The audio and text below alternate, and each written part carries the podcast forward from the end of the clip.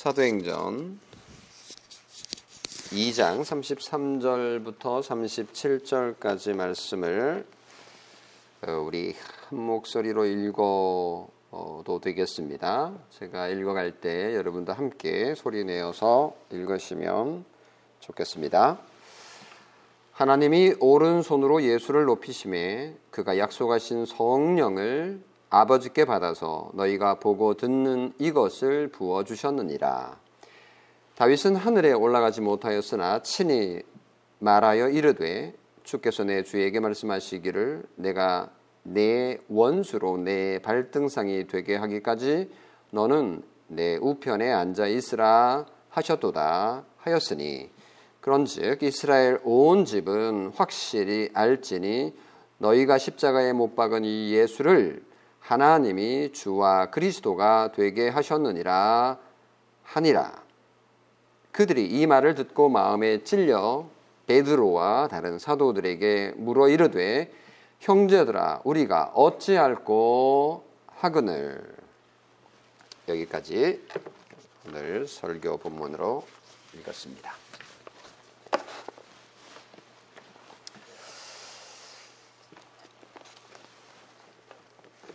여러분은 어떻게 예수님을 믿게 되셨나요? 언제 시간이 되면 어, 라이프 스토리를 한번 들을 기회들이 있으면 좋겠다 싶은데요. 밤새면서 어떻게 예수 믿게 되었는지 들을 수 있는 기회를 갖고 싶은 마음이 생깁니다. 어떻게 하나님의 자녀가 되고 하나님 나라의 백성이 되었나요?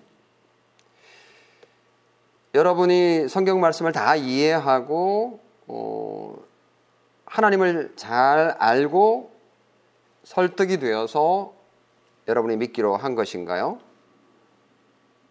그렇지 않죠. 성경은 여전히 읽어도 어렵고 또 하나님의 섭리를 우리가 다 이해하지도 못합니다. 궁금한 것도 많고 해결해야 할 것도 있고 극복해야 할 문제점들도 여전히 우리 가운데 있는데 그럼에도 불구하고 여러분은 하나님의 존재와 또 그분의 구원과 그리고 그분의 다스림을 인정하고 믿고 계시지요? 어떻게 이런 일이 가능할까요? 어떻게 여러분에게 이런 믿음이 생겨난 것일까요? 오늘 설교는 바로 그 질문에 대한 답이 될 것 같습니다. 오늘 설교의 제목은 성령 하나님 죄를 깨닫고 회개케 해 이게 설교의 제목입니다. 어, 오늘 설교는 베드로의 설교 막바지 마지막 부분을 어, 다루고 있습니다. 33절을 같이 한번 읽어볼까요? 하나님이 오른손으로 예수를 높이심에 그가 약속하신 성령을 아버지께 받아서 너희가 보고 듣는 이것을 부어 주셨느니라 하고 했습니다. 음, 베드로는 예수님의 제자로서 예수님의 죽음을 보았죠. 그리고 부활도 경험했죠. 뿐만 아니라 베드로는 예수님의 승천하는 모습도 직접 어, 직접 눈으로 목격했습니다. 하나님이 오른손으로 예수를 높이심에라는 말이 예수님의 승천을 말하는 것이죠. 예수님은 어, 지구를 떠나서 하늘로 가셨는데 지금은 어디 계실까요? 어디에나 계세요 이렇게 답을 대체로 뭐 하겠습니다만 그 영적인 의미로 그렇고요. 예수님의 몸은 육체는 지금 하늘에 계신다라고 대답하는 것이 정답이겠죠. 예수님은 하늘로 가셔서 예수님께 다시 오실 때까지 아주 긴 기간 동안 하늘에 계십니다. 재림 때까지 하나님 우편에 앉아 계신다. 예수님은 절대로 예수님 좌편에는 오지 않는다. 어, 그런 뜻은 아니고요. 우편에 앉아 계시다라는 뜻은 하나님과 함께 계시는데 하나님께서 주신 권능을 가지고 세상을 다스리고 계신다. 이런 뜻입니다. 그래서 예수님께서 저 하늘로 가셨지만 하늘에서 아무 일도 하지 않고 계시는 것이 아니라 온 우주의 왕으로서 어, 거기서 통치하고 다스리는 역할을 하고 계시다라는 것을 볼 수 있는데요. 예수님께서 하늘로 가신 이후에 제일 먼저 하신 통치 행위가 무엇이었을까요?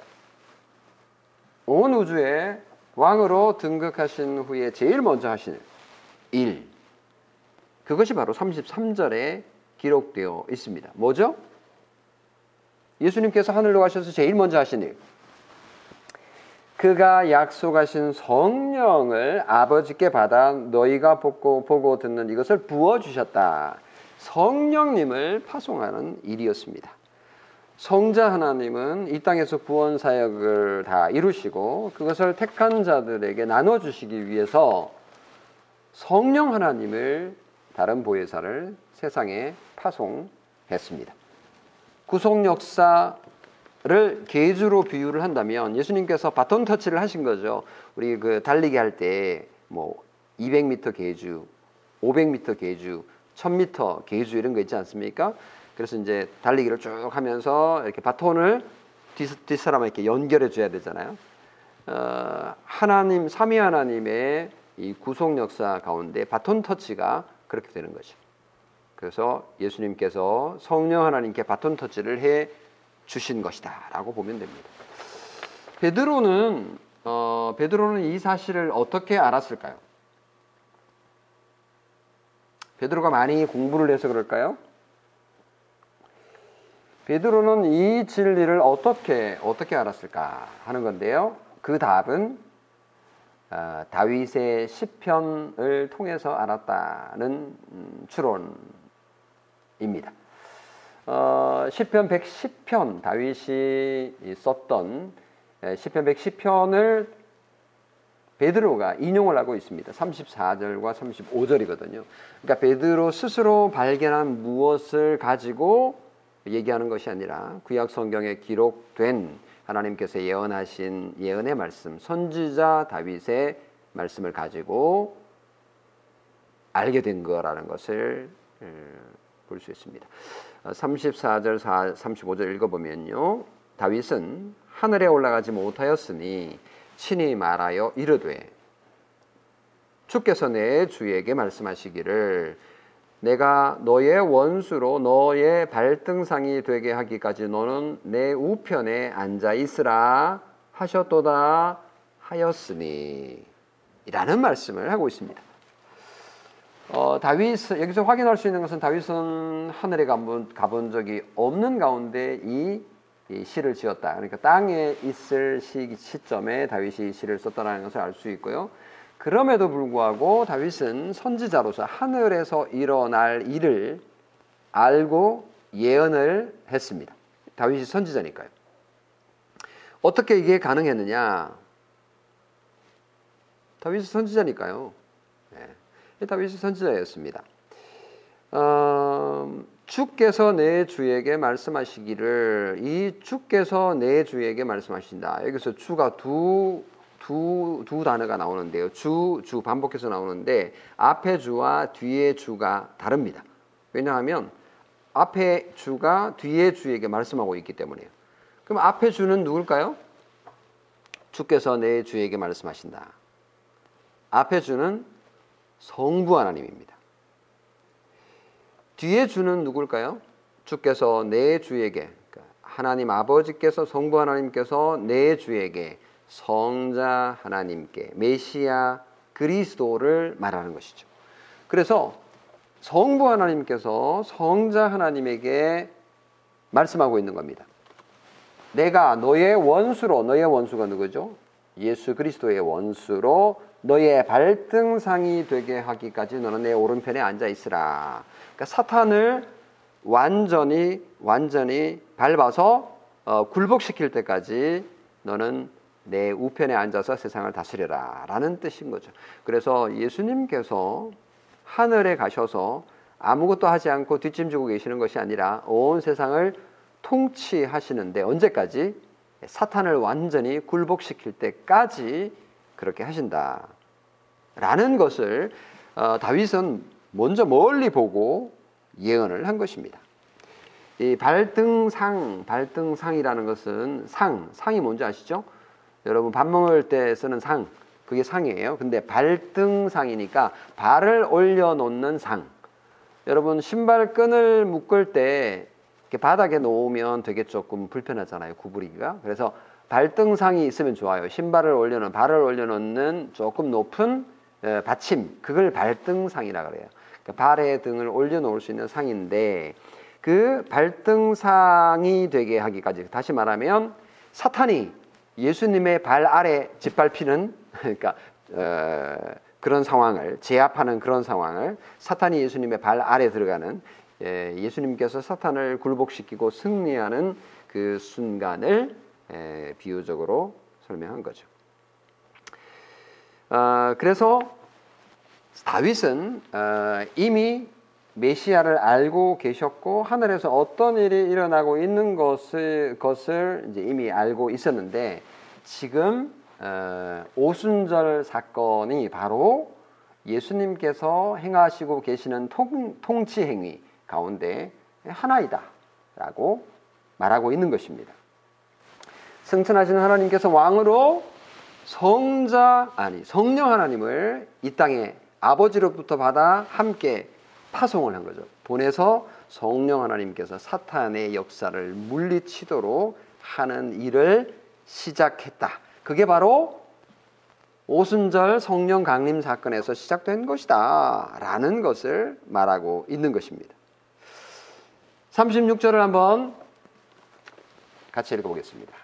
그런즉 그런즉 이스라엘 온 집은 확실히 알지니 너희가 십자가에 못 박은 이 예수를 하나님이 주와 그리스도가 되게 하셨느니라 하니라.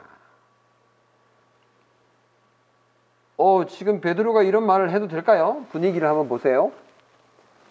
엄청난 폭탄선은 아닐까요? 위험한 발언 아닙니까? 잘못하면 이 말 하다가 돌에 맞아 죽을 수도 있잖아요. 왜냐하면 너희가 십자가에 못 박은 이 말은 글쎄요, 거기 그 설교를 듣고 있는 예루살렘 주민들이 인정할까요? 그 못 박은 이 예수를 하나님이 주와 그리스도가 되게 했다. 라고 했으니까요. 어, 정말 위험천만한 발언이 아닐 수 없습니다. 왜냐하면 지금 설, 설교를 듣고 있는 그 예루살렘 주민들을 향해서 너희들 살인자야 라고 말하고 있는 것이기 때문입니다. 어, 예루살렘에 지금 어, 이 설교를 듣고 있는 시민들뿐만 아니라 지금 베드로는 어디까지 싸잡아서 어, 정죄하고 있느냐 하면 이스라엘 온 집은 확실히 알지니 이렇게 말하고 있습니다. 다시 말하면 특별히 언약 백성인 이스라엘 전체를 싸잡아서 비난하고 있습니다. 자랑스러운 조상님을 욕먹이는 행위인 거죠. 이스라엘 민족은 아브라함의 자손이라는 그 프라이드 하나로 똘똘 뭉쳐 있기로 유명하지 않습니까? 지금도 여러분 잘 아시다시피 이스라엘 백성들은요 자기 조상 팔아먹고 좀 살고 있지 않습니까? 선민이라고 하는 그 선민의식 때문에요. 이스라엘은 지금도 콧대가 높습니다. 어, 더군다나 기독교인들도 그 유대인들의 구원을 위해서 열심히 기도하고 있는데 유대인들은 어, 뭐 자기들이 당연히 하나님의 나라의 백성이라고 여전히 생각하고 있죠. 그런데 어, 확실히 알기를 이스라엘 온 집이요, 어? 너희들이 예수 그리스도를 십자가에 못 박았다라고 지금 얘기하고 있으니까요. 아 지금 뭐 엄청난 얘기를 한 겁니다. 유대인들은 지금도요 메시아가 오면 과거의 그 영광을 회복할 것이라고 기대하고 있습니다. 다윗이 전쟁을 잘했잖아요. 뭐 골리앗을 죽일 정도의 뭐 대단한 조그마한 무기 하나 가지고 뭐 핵폭탄처럼 그 거대한 장군을 죽이는 그런 기술을 가지고 있었잖아요. 뭐 지금으로 치면 조그마한 핵폭탄 하나가 하나를 던졌는데 뭐 어마어마한 도시가 그냥 날아가 버리는 그런 격이라고 볼 수 있겠죠. 어, 근데 마치 지금 이스라엘이 무기를 잘 만들잖아요. 음, 세대주의자들은 그래서 지금 이스라엘이 이 세계 최고의 에, 군대를 가지게 돼가지고 언젠가는 이 세상을 정복하게 될 것이다. 뭐 이렇게 에, 생각하고 해석하는 에, 근거가 되기도 합니다. 많은 어, 그들이 기대하는 그런 나라가 과연 올까요? 솔로몬의 영광을 그들은 고대하고 있습니다. 정말 어, 문화적으로도 어, 세계 최고가 될 것이다.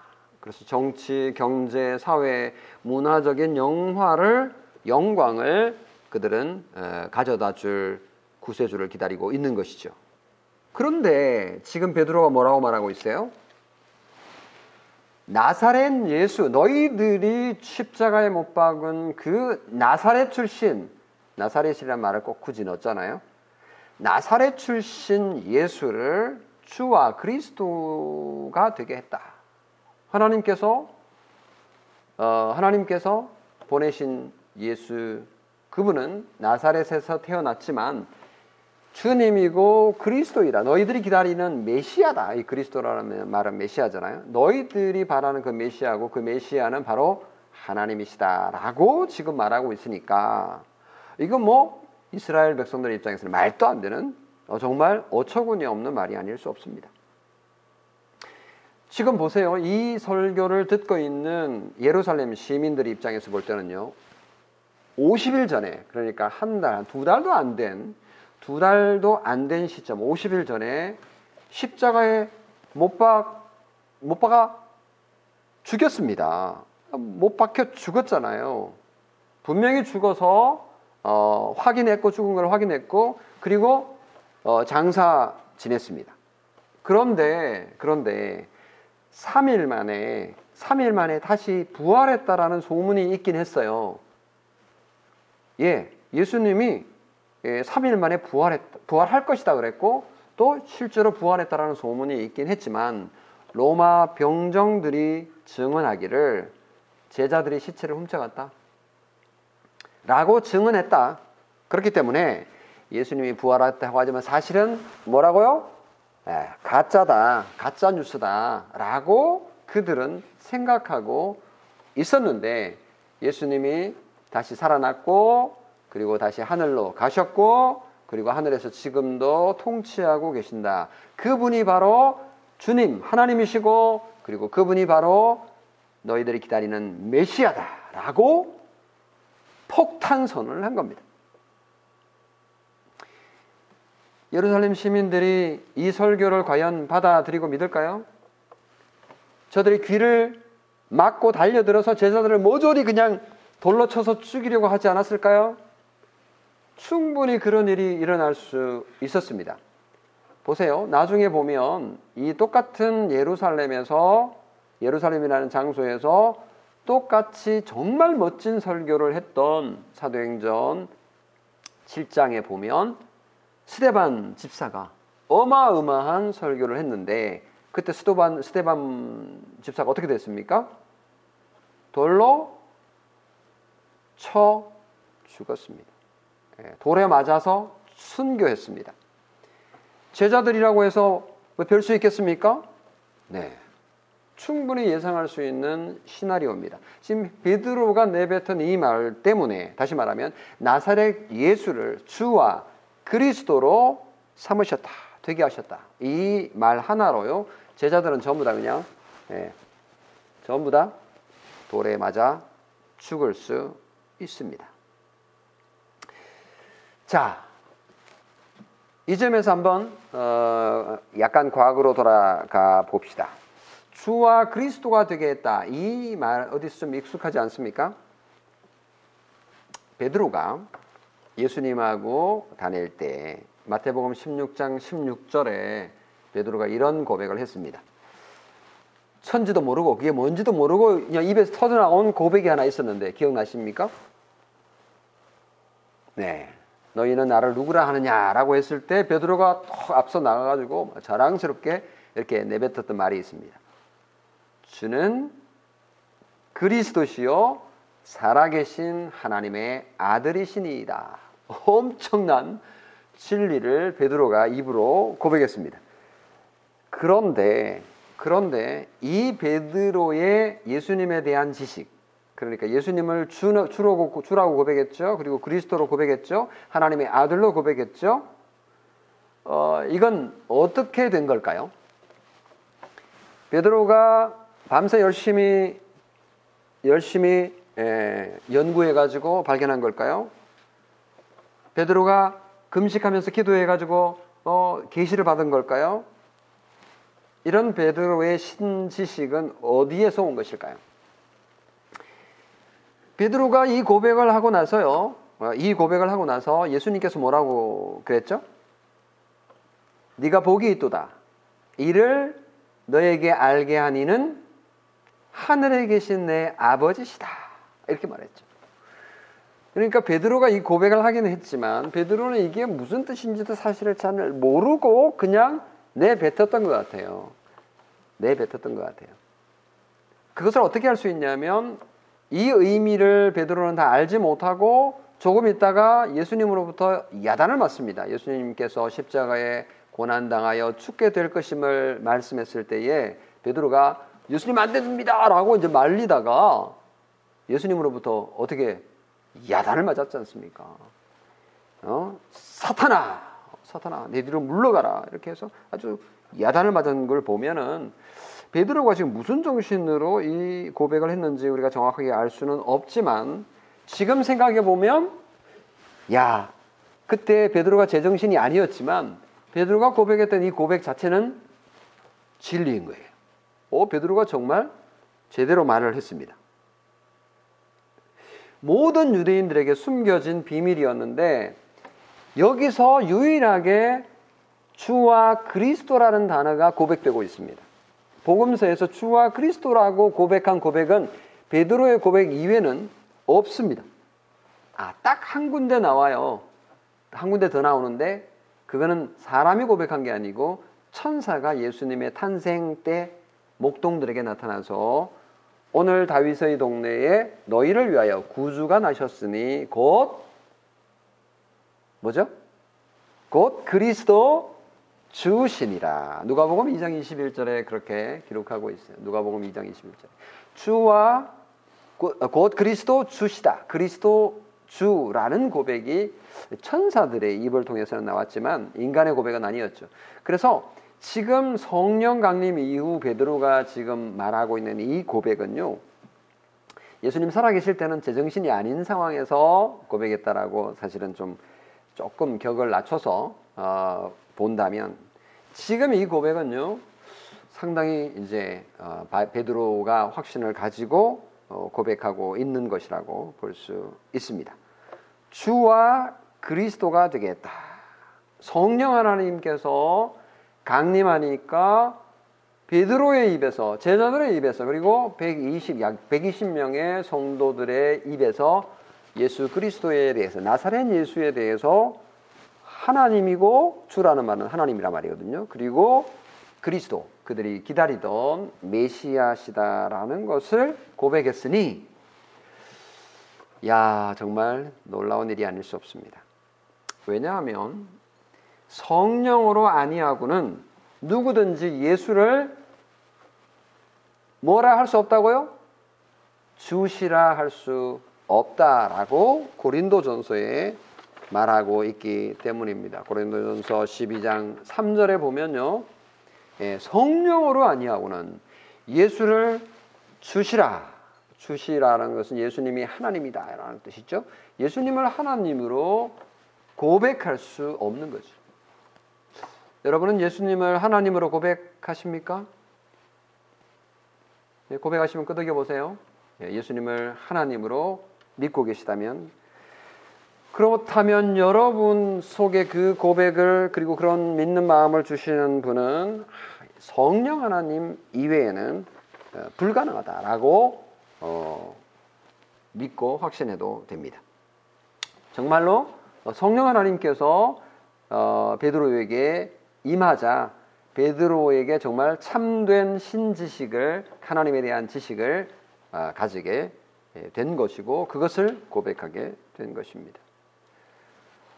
자, 베드로는 성령 하나님을 위해서 하나님을 이제 똑바로 알게 되었다 이렇게 이제 볼 수 있는데, 자 그러면 이 베드로의 설교를 베드로의 설교를 듣는 예루살렘 시민들, 이 청중들의 반응은 어땠을까라는 것을 한번 살펴보겠습니다. 예루살렘 시민들은 예수를 십자가에 못 박아 죽인 당사자들입니다. 그죠? 지금 50일이 지났는데 그 예루살렘 시민들이 어디 도망갔겠습니까? 네, 지금 오순절이니까요. 6월절에 왔던 방문했던 사람들이 일부 돌아가기도 했겠지만 그대로 남아 있었을 터이고 예루살렘 시민들이 지금 살고 있는 거니까요. 그들은요. 예수님을 십자가에 못 박아 죽인 살인자입니다. 살인자. 그들이 이 설교를 듣고 어떻게 반응했을까요? 37절의 말씀, 마지막 말씀입니다. 같이 읽어볼까요? 그들이 이 말을 듣고 마음에 찔려 베드로와 다른 사도들에게 물어 이르되 형제들아 우리가 어찌할꼬 하거늘 그들이 이 말을 듣고 이 말이 뭐예요? 예. 너희가 십자가에 못 박은 이 예수를 하나님이 주와 그리스도가 되게 했다.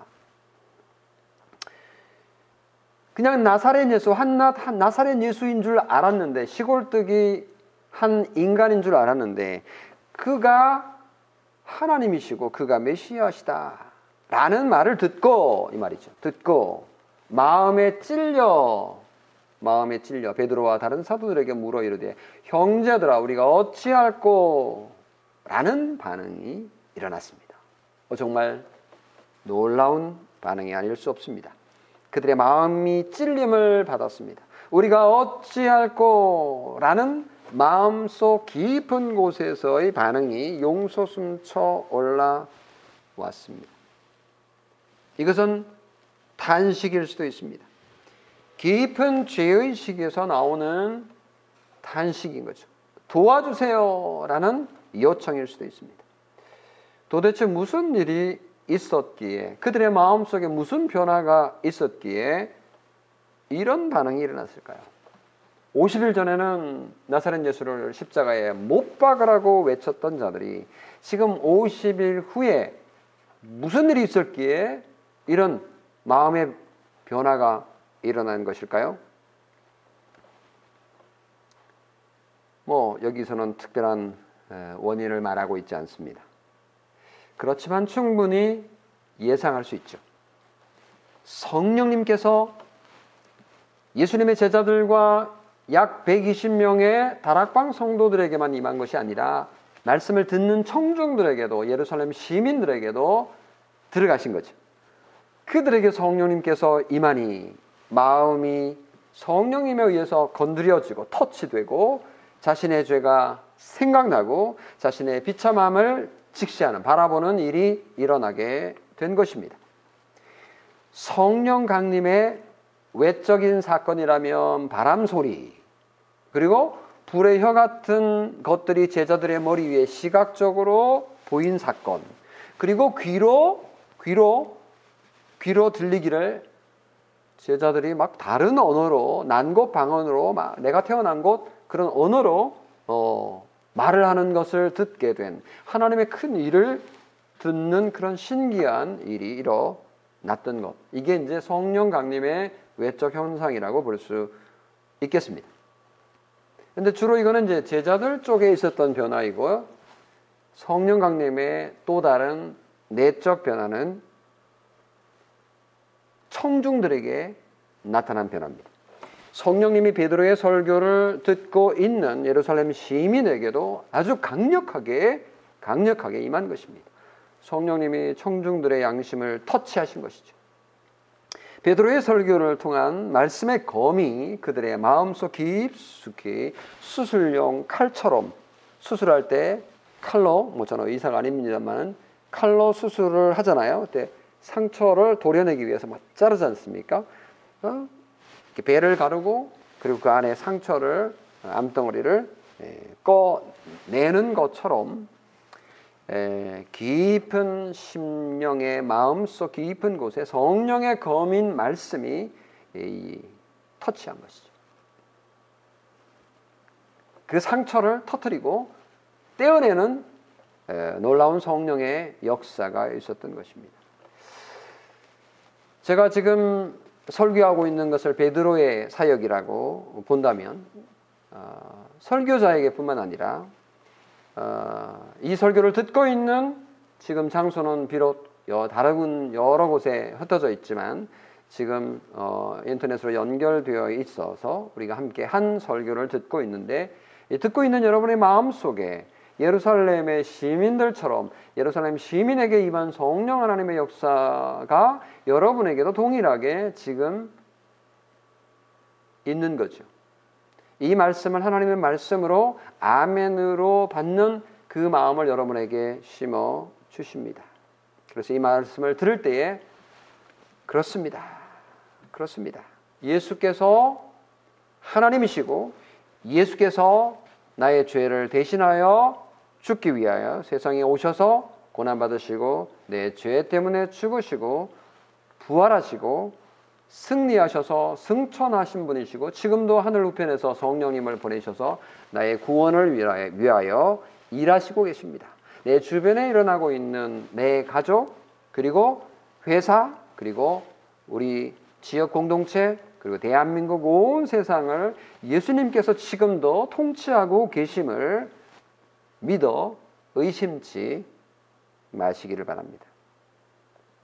이것에 대해서 아멘 믿습니다. 그렇습니다. 라는 마음을 여러분 가지신다면 여러분 마음속에 성령님께서 역사하고 계시다라는 것을 증명하는 것이죠.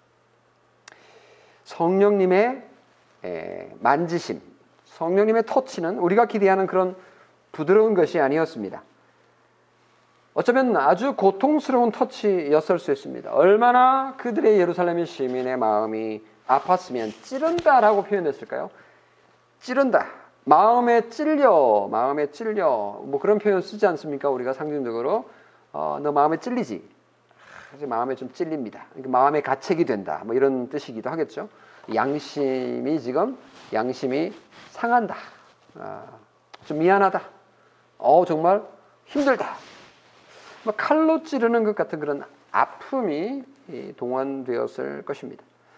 베드로의 설교는 수술용 칼처럼 예루살렘 주민들의 심령과 관절과 골수를 찔러 쪼개는 그런 수술 역할을 하고 있었다라고 볼 수 있습니다. 그러자 어떤 현상이 일어나느냐? 예루살렘 시민들이 자신들이 한 일이 무엇인지를 알게 된 것입니다. 자신들이 십자가에 못 박은 그 나사렛 예수가 바로 그들이 기다리던 메시아이시며 하나님이라는 사실을 깨달은 겁니다. 그래서 그들은 지금 이게 어떻게 된 일이냐? 어찌할 바를 몰랐습니다. 그들은 엄청난 죄를 저질렀음을 알게 되었습니다. 그들은 보통 살인자가 아니라 하나님의 아들 예수 그리스도를 십자가에 못 박아 죽인 자들입니다. 그들은 예수 그리스도를 죽이면서도 그 죄를 우리에게 돌리셔서 우리뿐만 아니라 우리의 자손들에게도 돌리셔서 우리가 감당하겠습니다. 천지를 모르는 말들을 내뱉으면서 죄를 지었던 그들입니다. 만약에 그 저주 그대로 그들이 받았다면 그들이 구원받을 수 있었겠습니까? 우리가 얼마나 큰 벌을 자초하고 있는지요. 예루살렘 시민이 하나님의 아들을 죽였으니 어찌 목숨을 유지할 수 있겠습니까? 세상에서 가장 큰 죄를 지었다고 볼 수 있지 않을까요? 좌절과 절망과 비참의 수렁에 빠질 수밖에 없습니다. 물론 우리가 볼 때 물리적으로 죄의 질을 볼 때 예수 그리스도를 죽인 그 죄가 우리가 짓는 그 죄보다 훨씬 더 커 보이기도 합니다. 그렇다고 그들이 우리 죄보다 더 큰 죄를 지었기 때문에 우리는 용서받을 자격이 있고 그들은 용서받을 자격이 없다라고 우리가 주장할 수 있을까요? 그들은 멸망받고 우리는 구원받을 자격이 있다고 말할 수 있나요? 아닙니다. 절대로 그럴 수 없습니다. 예루살렘 주민들은 이제 죽었구나. 이제 죽었구나. 라는 생각이 들었을 것입니다. 그래서, 그래서 그런 절망적인 순간에 정말 죽음의 마지막 순간에 어떤 자세를 가지게 되나요? 그들이 할 수 있는 것이 무엇일까요? 그런 순간에 그들이 가질 수 있는 자세는 딱 한 가지밖에 없습니다. 자신의 처지를 인정하고 도움을 요청하는 것입니다. 37절 마지막 형제들아 우리가 어찌할꼬 따라합니다. 형제들아 우리가 어찌할꼬 다시 한번 형제들아 내가 어찌할꼬 내가 어찌할꼬 이건 뭐 우리가 잘 사용하는 언어가 아니어가지고 이렇게 피부 깊게 와닿지 않을 수 있는데요. What shall we do? 영어로 하자면 그렇고요. 우리 어떻게 하면 좋겠습니까? 우리가 어떻게 하면 좋겠습니까? 라는 도움의 요청입니다. 도움을 하나님께 요청해야 됩니다. 인간은 자신이 얼마나 위험한 상태에 있는지 알지 못하기 때문에 도움을 요청하지 않는 거죠. 자신이 얼마나 큰 죄인인지 깨닫지 못하기 때문에 하나님께 해결책을 요청하지 않는 거죠. 기도하지 않는 거죠. 내가 얼마나 위험한 상황 속에 있는지 모르기 때문에 도움을 요청도 하지 않는 것입니다. 성도 여러분, 여러분은 지금 어떤 처지에 있습니까? 여러분은 스스로 어, 난 괜찮잖아. 나 죄인 아니야. 라고 생각하십니까? 아, 물론 죄가 있긴 하지. 뭐 죄가 없는 건 아니지만 내가 죽을 만큼 예수님께서 십자가에 죽을 만큼 그렇게 큰 죄를 짓지 않았어. 예루살렘 주민들하고 나하고 비교해봐. 그 사람들은 죽을 만하지. 지옥 갈 만하네. 하나님을 죽였으니까. 하나님의 아들을 죽였으니까. 나는 살인, 살자도 몰라. 그래서 나는, 나는 도움을 요청할 필요가 없습니까? 다른 사람하고 비교해도 난 이 정도면 괜찮잖아. 예수 안 믿는 사람들 담배 피고 술 먹고 온갖 나쁜 짓 많이 하고 다니는데 나하고 비교하면 분명히 차이 나지 않습니까? 라고 생각하십니까? 자신에 대해서 낙관적으로 생각하는 사람은 하나님께 도움을 요청할 필요도 없고 하지도 않습니다. 그런 사람은 하나님의 도움이 절실하지 않기 때문이죠. 가끔씩 잘 안 풀리고 일이 잘 해결되지 않을 때 하나님께서 노, 뭐 나타나서 도와주시면 좋긴 하지만 뭐 안 나타나셔도 좋습니다. 그냥 내 스스로 문제를 해결하면 되니까요. 아니 그리고 또 시간 지나면 다 해결되던데요. 아, 막 그냥 시간 지나면 해결 다 돼. 그렇게 자신을 믿는 사람은 하나님께 기도할 이유가 없습니다. 자신이 정말 하나님과 사람 앞에서 비참한 주인이고 무능력한 존재라는 생각을 하지 않기 때문에 하나님의 도움이 필요 없고 하나님께 기도할 이유가 없는 것이죠. 사랑하는 성도 여러분, 성경은 분명히 우리에게 말합니다. 마태복음 3장 10절에 의인은 없나니 하나도 없으며 여러분들 여기에 속한다고 인정하십니까? 여러분 속에 의가 하나도 없다라는 것을 인정하냐고요. 내가 스스로 구원받을 만한 내가 하나님의 사랑을 받을 만한 의가 내 속에는 하나도 없다. 라고 인정이 되냐고요.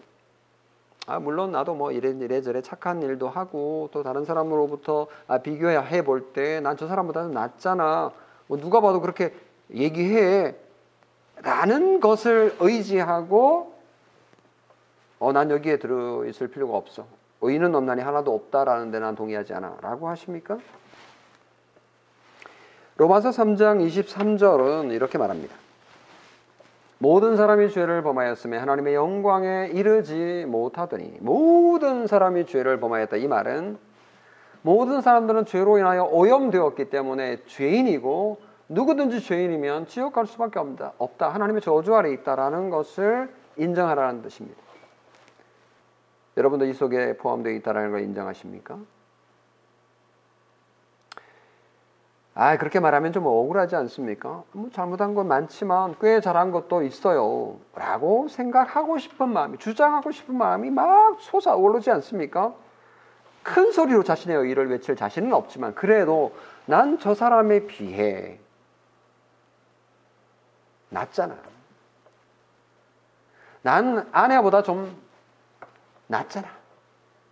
난 남편보다 좀 낫잖아. 나는 저 자식보다 낫잖아.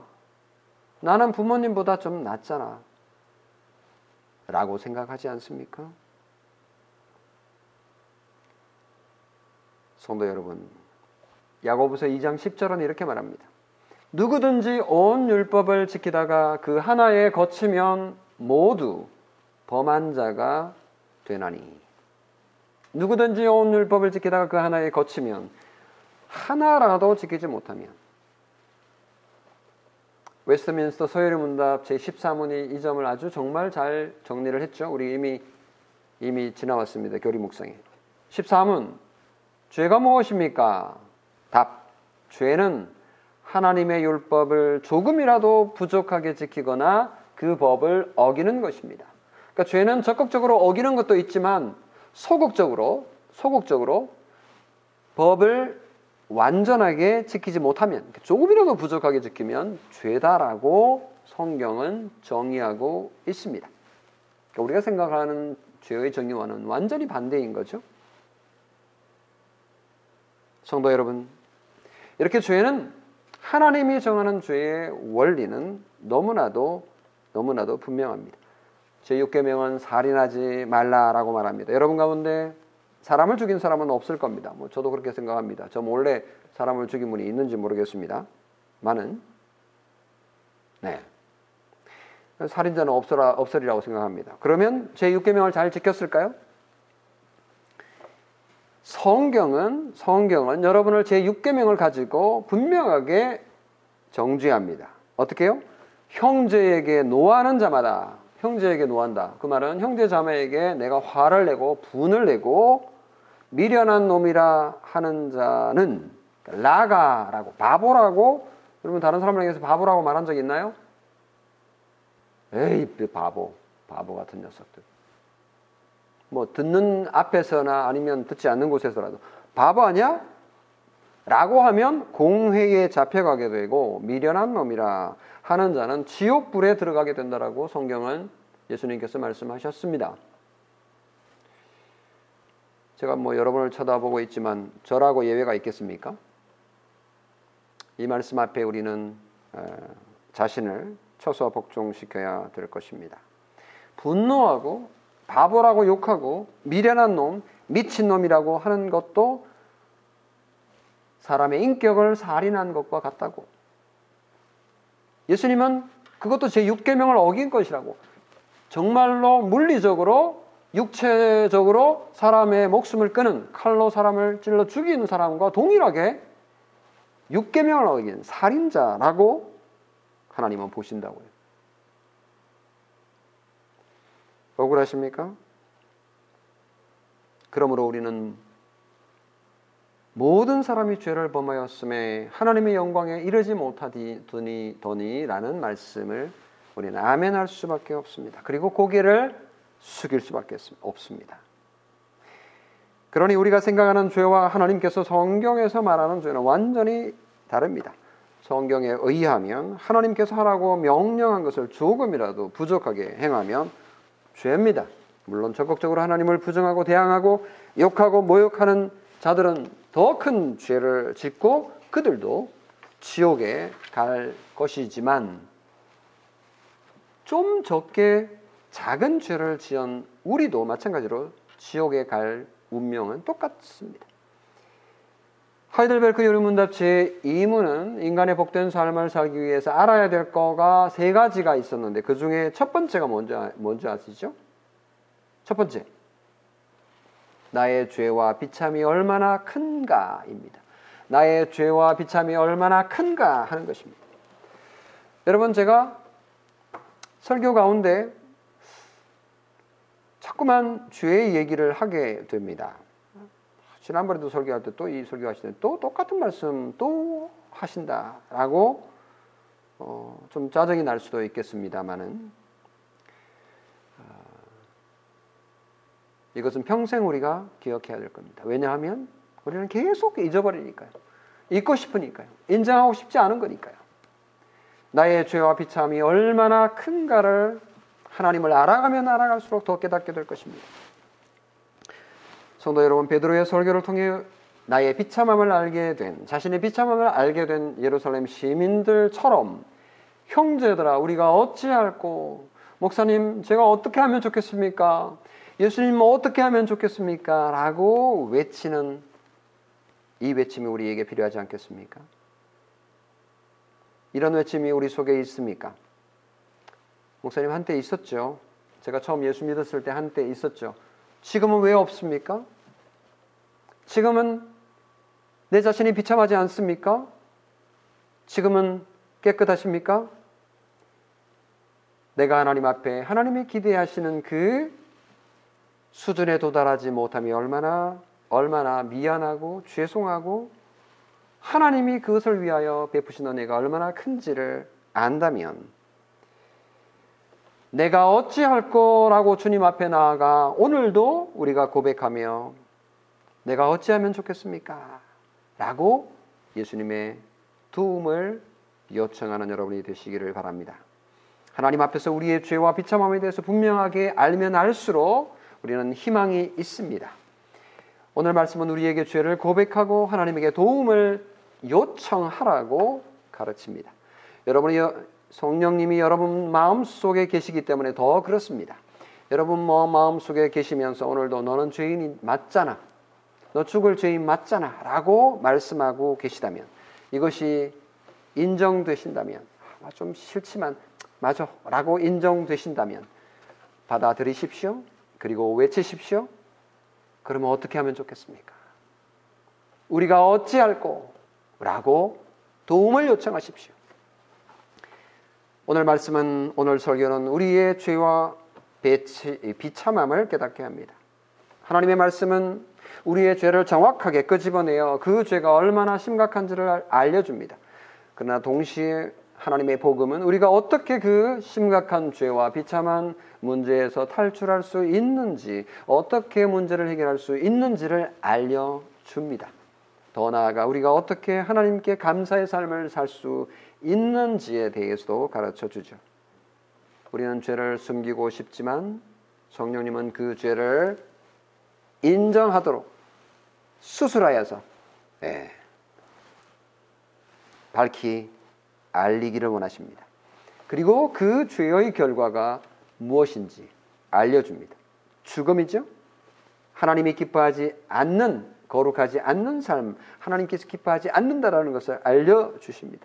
우리는 날마다 내가 어찌할 거라고 부르짖으며 하나님께 도움을 구할 수 있습니다. 왜냐하면 예수 그리스도께서 십자가 위에서 이루신 구속이 바로 그 문제를 해결하기 위함임을 우리가 듣기 그리고 알기 때문입니다. 십자가를 의지하고 주님께 어찌할 거라며 도움을 구하시는 여러분이 되시기를 주님의 이름으로 축원합니다. 아멘. 기도하겠습니다. 살아계신 아버지 하나님 오늘 우리에게 성령님께서 죄를 깨닫게 하시고 나는 이 죄 때문에 멸망하여 죽을 수밖에 없는 존재임을 알게 하셔서 감사합니다. 1907년 평양 대부흥에서 길선주 목사가 이 말라 빠진 영원히 말라 빠진 성도들아라고 외쳤을 때에 가슴을 치며 통곡하며 자신의 죄를 고백했던 성령 하나님의 강력한 역사가 이 시대에 간절하고 그리운 시대입니다. 자신의 의로움으로 자신의 공의로 살고 싶은 자신의 정직함을 주장하며 자신의 옳음을 주장하며 살고 싶은 그렇게 살기를 원하는 자들로 가득한 오늘의 교회 위에 오늘의 성도들 위해 하나님 은혜를 베푸셔서 자신의 죄됨을 죄인됨을 고백하며 도움을 구하는 역사가 이 시대에도 있게 하여 주시기를 간절히 바라옵나이다. 그래서 교회가 하나님의 은혜로 가득 차고 하나님께서 주시는 은혜로만 살아갈 수 있음을 고백하는 놀라운 역사가 우리 가운데 있게 하여 주시옵소서. 우리 주 예수 그리스도의 이름으로 기도합니다. 아멘. 276장 찬송 같이 하겠습니다.